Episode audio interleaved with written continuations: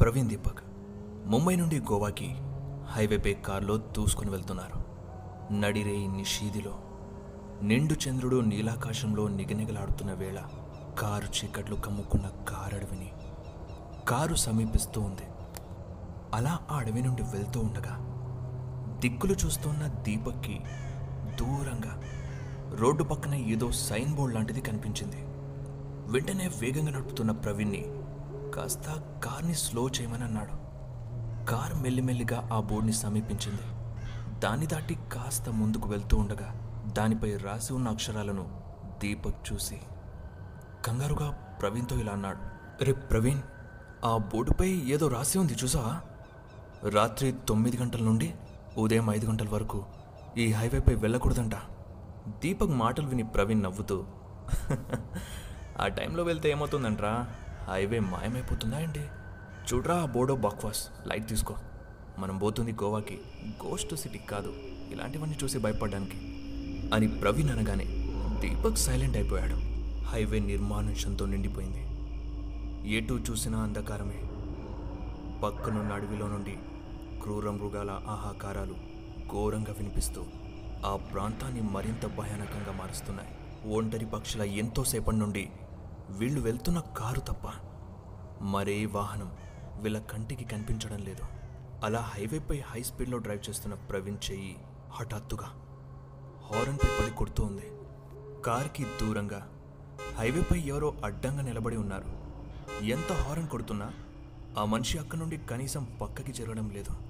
ప్రవీణ్ ఏమాత్రం కార్ని స్లో చేయకుండా ఆ మనిషి దగ్గరికి వెళ్ళి హఠాత్తుగా బ్రేక్స్ వేసి కారుని ఆపాడు. ఆ మనిషి అటువైపు తిరిగి నిలబడి ఉన్నాడు. చూడ్డానికి భారీ శరీరాకృతితో కింద పంచ పైన గొంగడి కప్పుకొని అడవిలో అన్నలా ఉన్నాడు. ప్రవీణ్ కోపంతో హారం కొడుతూ విండోని కాస్త కిందకని. అరే అన్నా చూడడానికు హార్న్ కొడుతుంటే వినిపిస్తలేదా? హైవేపై అడ్డగాడిదలు అడ్డంగా నుంచునా? పగ జరుగు. అని అర్చన. ఆ మనిషిలో ఎలాంటి కదలిక లేదు. దీపకేమో ఆ మనిషిని భయం భయంగా చూస్తూ అతని కాళ్ళ వైపే చూస్తున్నాడు. అప్పుడే ప్రవీణ్ రే దీపక్ నేను వాడిని హైవే అవతల పడేసి వస్తాను నువ్వు ఇక్కడే ఉండు. అని దీపక్ వైపు చూసి కార్ డోర్పై చెయ్యి వేయగానే పక్క నుండి దీపక్ గొంతు వినిపించింది. "రే- ప్రవీణ్ ఓసారి ముందు చూడరా. అని దీపక్ భయపడుతూ చెప్పేసరికి ప్రవీణ్ వెంటనే ముందు వైపు చూశాడు. ఆ మనిషి హఠాత్తుగా మెరుపులా అక్కడి నుండి మాయమైపోయాడు. చుట్టూ చూశారు కానీ ఎక్కడా మనిషి కనిపించలేదు. అరక్షణంలో ఎలా అదృశ్యమయ్యాడో ఇద్దరికీ అర్థం కావడం లేదు. భయంతో దీపక్ ప్రవీణ్తో ఇలా అన్నాడు. నాకెందుకో భయమవుతుందిరా కొంపదీసి వాడు దయ్యం కాదు కదా. నేను చాలా స్టోరీస్లో మూవీస్లో చూశాను. హైవేలపై ఆత్మలు తిరుగుతూ ఉంటాయని. ఇలాంటి టైంలో ఎవరైనా హైవేపై కనిపిస్తే వాళ్ళని చంపేస్తాయని చదివాను. ఆ సైన్ బోర్డ్ కనిపించింది కదా. అది ఇలాంటి ఆత్మలు ఉన్నందుకే మనల్ని హెచ్చరించింది అనుకుంటా. మనం తిరిగి వెళ్ళిపోదాంరా ప్లీజ్ అని ఎంతగా రిక్వెస్ట్ చేసినా ప్రవీణ్ అవన్నీ పిచ్చి నమ్మకాలని లైట్ తీసుకుని కార్ని స్టార్ట్ చేశాడు. కొద్ది దూరం వెళ్ళగానే మళ్ళీ దూరంగా రోడ్డు పక్కన ఎవరో లిఫ్ట్ అడుగుతున్నట్టుగా చేతులను ఊపుతూ ఉన్నారు. ఆ మనిషిని చూడగానే దీపక్కి మళ్ళీ గుండెలో భయం మొదలైంది. కార్ని ఆపకుండా వెళ్ళమని ప్రవీణ్కి చెప్తూ ఉన్నాడు. ప్రవీణ్ కూడా సరే ఆపను అని చెప్పి ఆ మనిషి దగ్గరికి రాగానే కార్ని ఆపేశాడు. దీపక్ ప్రవీణ్ని కోపంగా చూస్తుంటే ప్రవీణ్ కార్ విండో కిందకని ఆ మనిషిని జాలిగా చూస్తున్నాడు. ఎందుకంటే ఆ మనిషి ఒంటి నిండా గాయాలతో తల నుండి రక్తం కారుతూ ప్రాణాపాయ స్థితిలో ఉన్నాడు. మెల్లిగా విండో దగ్గరికి వచ్చి విండో లోపలికి తలపెట్టి బ్రో ప్లీజ్ హెల్ప్ మీ. నా బైక్ యాక్సిడెంట్ అయింది. దగ్గరలో ఏదైనా హాస్పిటల్ ఉంటే తీసుకెళ్ళి బతికించండి బ్రో. ప్లీజ్. మీ కాళ్ళు పట్టుకుంటాను. నాకు పాప ఉంది. నా భార్య దిక్కు లేకుండా అయిపోతుంది బ్రో. ప్లీజ్. ప్రవీణ్ వెంటనే బ్యాక్ సీట్లో తనని కూర్చోబెట్టాడు. అలా వెళ్తూ ఉండగా కార్ అద్దంలో దీపక్ బ్యాక్ సీట్లో కూర్చున్న మనిషిని అనుకోకుండా చూశాడు.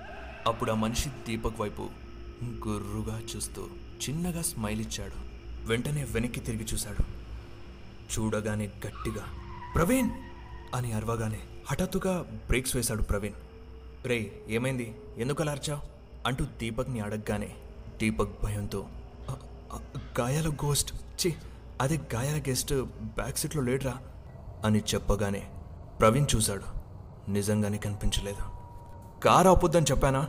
వీడు దయ్యమే అంటూ ఓవైపు దీపక్ వాగుతున్నాడు ప్రవీణ్ కాస్త లేచి మళ్ళీ చూశాడు.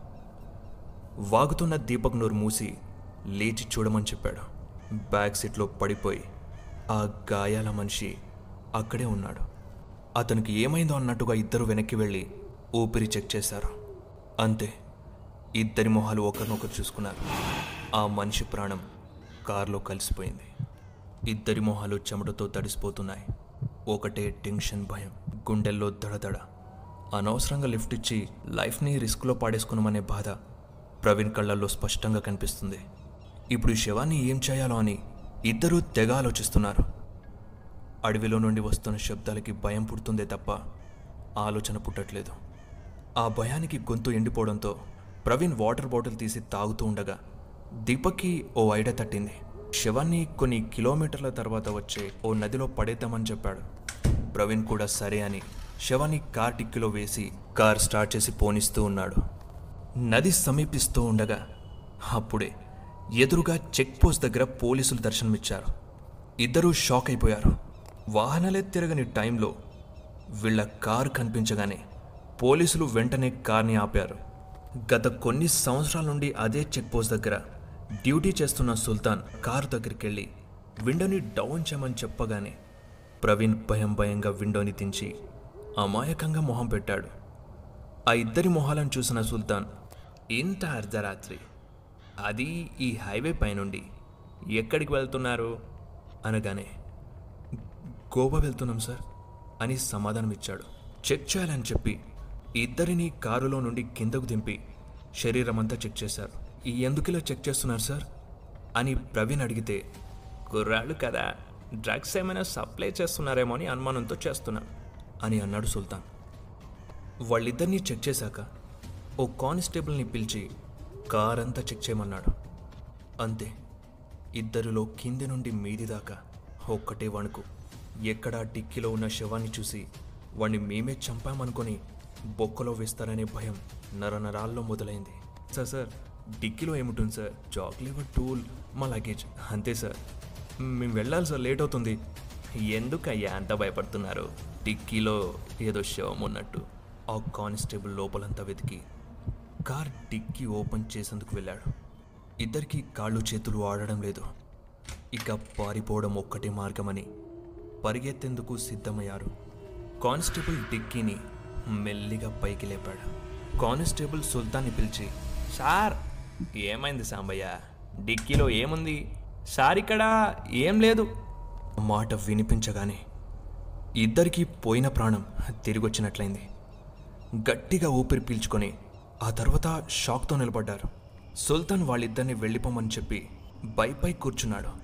కానిస్టేబుల్ చాయ్ తెచ్చి సుల్తాన్ చేతికిచ్చాడు. చాయ్ తాగుతూ ఆ కారు వైపు చూశాడు. ఇద్దరు కంగారుగా కారుకి శవం ఏమైందో అర్థం కాక ఒకరి ముఖాలు ఒకరు చూసుకున్నారు. పోతే పోయింది దరిద్రం పోయిందనుకొని ఇంకేం ఆలోచించకుండా కార్ని స్టార్ట్ చేయగానే వెనక నుండి సుల్తాన్ గొంతు వినిపించింది. రే ఆగండ్రా ఎక్కడికి వెళ్ళకండి ఆగండి అక్కడే ఆగండి. అంటూ సుల్తాన్ కార్ దగ్గరికి వస్తూ ఉన్నాడు. వామో వీడికి డౌట్ ఇంకా పోలేనట్టుంది. దొరికితే అంతే అనుకుని కార్ని స్పీడ్గా అక్కడి నుండి పోనిచ్చాడు. సుల్తాన్ వెంటనే బైక్ స్టార్ట్ చేసి వాళ్ళని ఫాలో అవుతూ ఉన్నాడు. అలా కొంత దూరం ప్రయాణించి గోవా మూడు వందల తొమ్మిది అనే మైల్ స్టోన్ దగ్గరికి రాగానే రే అర్జెంట్ రా కాసేపు కారాపు అని దీపక్ అనగానే ప్రవీణ్ కార్ వెనుక చూసి తొందరగా వెళ్ళిరా మళ్ళీ ఆ పోలీసుడు వస్తాడు. దీపక్ కార్ దిగి మైల్ స్టోన్పై పాట పాడుతూ ఉన్నాడు. అప్పుడే పక్కనున్న పొదల్లో నుండి ఏదో కదిలినట్టు కనిపించింది. భయపడి అటు ఇటు చూశాడు. పాడడం అయిపోయి ముందుకు తిరగగానే వెనక నుండి ఏదో గాలి వెనక్కి లాగినట్టు అనిపించింది. దీపక్ వెళ్ళి చాలాసేపు అవుతుంది. వీడింకా ఇంకా రావట్లేదేంటి? ప్రవీణ్ టెన్షన్ పడుతూ ఉండగా విండోని ఎవరో కొడుతూ ఉన్నారు. వెంటనే కుడివైపు చూశాడు. దీపక్ నిలబడి ఉన్నాడు. డోర్ ఓపెన్ చేయగానే ఏం మాట్లాడకుండా సైలెంట్గా వచ్చి లోపల కూర్చొని ముందు మాత్రమే చూస్తున్నాడు దీపక్. ప్రవీణ్ వాడికి ఏ గాలి సోకిందో అనుకుని కార్ స్టార్ట్ చేశాడు. ఉన్నట్టుండి కార్ కంట్రోల్ తప్పింది. తన ప్రమేయం లేకుండానే స్టీరింగ్ తిరుగుతోంది. ఎఫ్ఎం ఆన్ అయి సౌండ్ విపరీతంగా పెరిగి బాక్స్ బద్దలైంది. ఆ ప్రాంతమంతా చిమ్మ చీకటిని కమ్మేసింది. ఆకాశాన్ని కారు మేఘాలు కమ్ముకున్నాయి. ఇంత జరుగుతున్నా దీపక్ మాత్రం దిష్టి బొమ్మలా ఉన్నాడు. ప్రవీణ్ భయంతో ఉక్కిరి బిక్కిరైపోతున్నాడు అప్పుడే బ్యాక్ సీట్లో ఎవరో ఉన్నట్టు అనిపించింది. మెల్లిగా వెనక్కి తిరిగి చూస్తే ఆ గాయాల మనిషి ప్రవీణ్ని చూస్తూ చిన్నగా నవ్వుతూ ఉన్నాడు. ప్లీజ్ బ్రో నన్ను హాస్పిటల్కి తీసుకెళ్ళా. ప్లీజ్ నన్ను బతికించు. నా పాప నా భార్య అనాథైపోతుంది బ్రో. అంటూ ప్రవీణ్ మోహన్ దగ్గరికి తన మొహాన్ని తీసుకొస్తున్నాడు. ప్రవీణ్ తప్పించుకునేందుకు డోర్ ఓపెన్ చేస్తున్నా ఓపెన్ అవ్వడం లేదు. ఇక చావు తథ్యం అనుకున్న టైంలోనే కార్ విండో బద్దలైంది. ఏంటో అని చూస్తే సుల్తాన్ రాయ్తో విండోని పగలగొట్టాడు. ప్రవీణ్ని లోపల నుండి బయటకు లాగి బైక్ ఎక్కమని చెప్పాడు. ప్రవీణ్ మాత్రం సార్ నా ఫ్రెండ్ లోపలే ఉన్నాడు సార్. వాడిని కాపాడండి సార్ ప్లీజ్ అని అంటున్నా సుల్తాన్ వినకుండా ముందు బైక్ ఎక్కు అని బెదిరించాడు. సార్ నా ఫ్రెండ్ సార్ వాడిని చంపేశాడు సార్ అనగానే సుల్తాన్ కోపంగా నీ ఫ్రెండ్ ఆల్రెడీ చనిపోయాడు. బైక్ ఎక్కు తొందరగా. ప్రవీణ్ బైక్ ఎక్కి ముందుకు వెళ్తూ వెనక్కి చూశాడు. దీపక్ క్షణాల్లో కారులో నుండి బయటకొచ్చి ప్రవీణ్ నన్ను కాపాడరా వదిలేసి వెళ్ళిపోతున్నావేం? ప్లీజ్ రా నన్ను తీసుకునెళ్ళు. అంటూ గాలిలో కలిసిపోయాడు. సుల్తాన్ ఇంతకుముందు వాళ్ళు కార్ ఆపిన మైల్ స్టోన్ దగ్గరికి వెళ్ళి బైక్ని ఆపాడు. ప్రవీణ్ని మైల్ స్టోన్ వద్దకు తీసుకెళ్ళి అక్కడ శవమై పడున్న దీపక్ని చూపించాడు. ఆ తర్వాత అసలు సుల్తాన్ వాళ్ళ వెంట ఎందుకు పడ్డాడో అనే విషయాన్ని చెప్పాడు.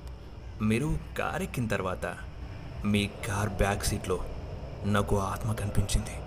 దాని నుండి కాపాడాలనే మిమ్మల్ని ఆగమని చెప్పాను. కానీ మీరెందుకు నన్ను చూసి భయపడి దొరకకుండా వెళ్ళారో నాకు ఇప్పుడు అర్థమైంది. ఈ హైవేపై వాహనాలు రాత్రి తొమ్మిది నుండి ఐదు వరకు నిషేధం. ఎందుకంటే ఆత్మలు తిరుగుతూ ఉంటాయి. ఈ హైవేపై నుండి ఎవరైనా వెళ్తే వాళ్ళని మాయ చేసి చంపేస్తాయి. ఆ ఆత్మ ఊబులోనే మీరు చిక్కుకున్నారు